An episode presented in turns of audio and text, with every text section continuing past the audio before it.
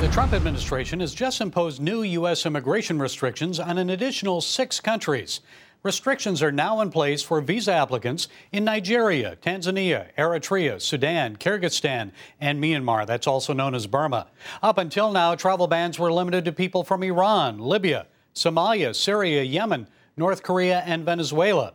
In June 2018, the U.S. Supreme Court ruled that the president does have the authority to do that, to impose immigration restrictions based on national security concerns. We'll hear with more from Beirut, Lebanon, is U.S. diplomat George Farag. Dr. Farag served as a consular officer at several high risk U.S. embassies. He's author of the new book, Pro American Immigration Common Ground in Our Immigration Strategy.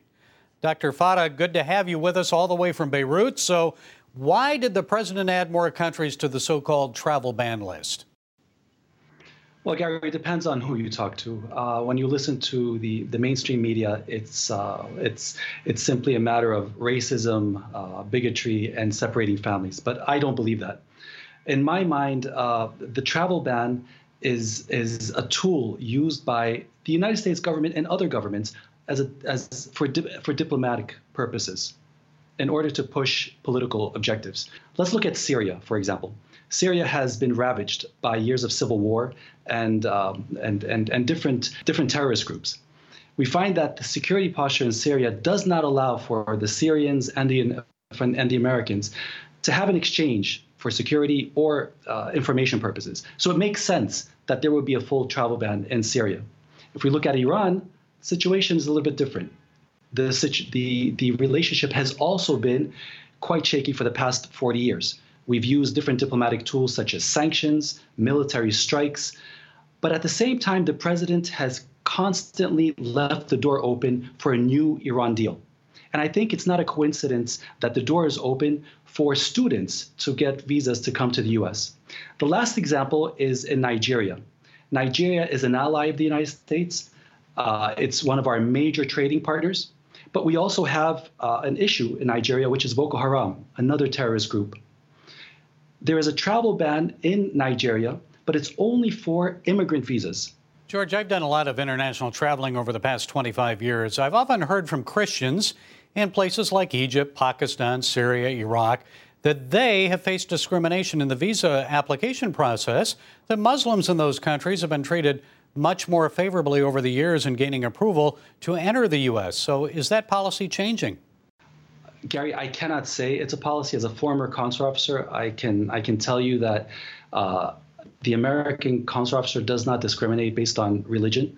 Uh, so while folks may feel that way, uh, the reality in terms of the actual decision-making process by consular officers at embassies is we we make decisions on cases based on the merit of the case, not based on the religion of the uh, of the applicant.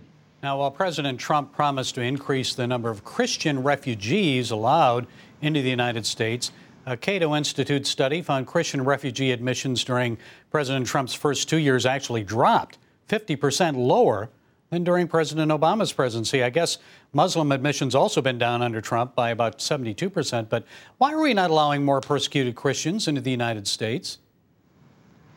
Well, I think it's uh, it's more a matter of the um, the the workload at the embassies.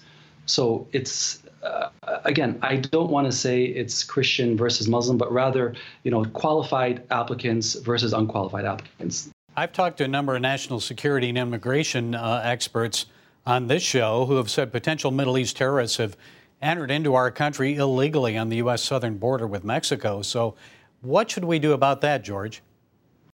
I think this is one of the priorities of this administration, which is to secure the borders, and uh, and a lot is being done on that front we need to continue uh, with the vetting process. We need to continue with various forms of border security.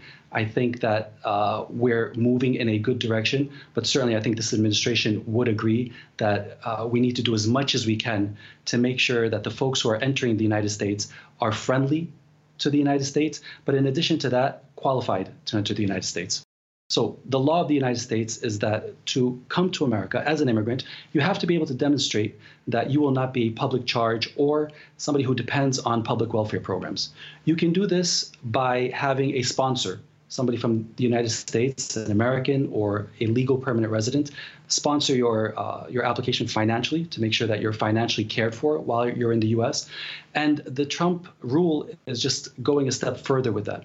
So I think by having rules that are really consistent with the laws, we're taking good steps to securing the country.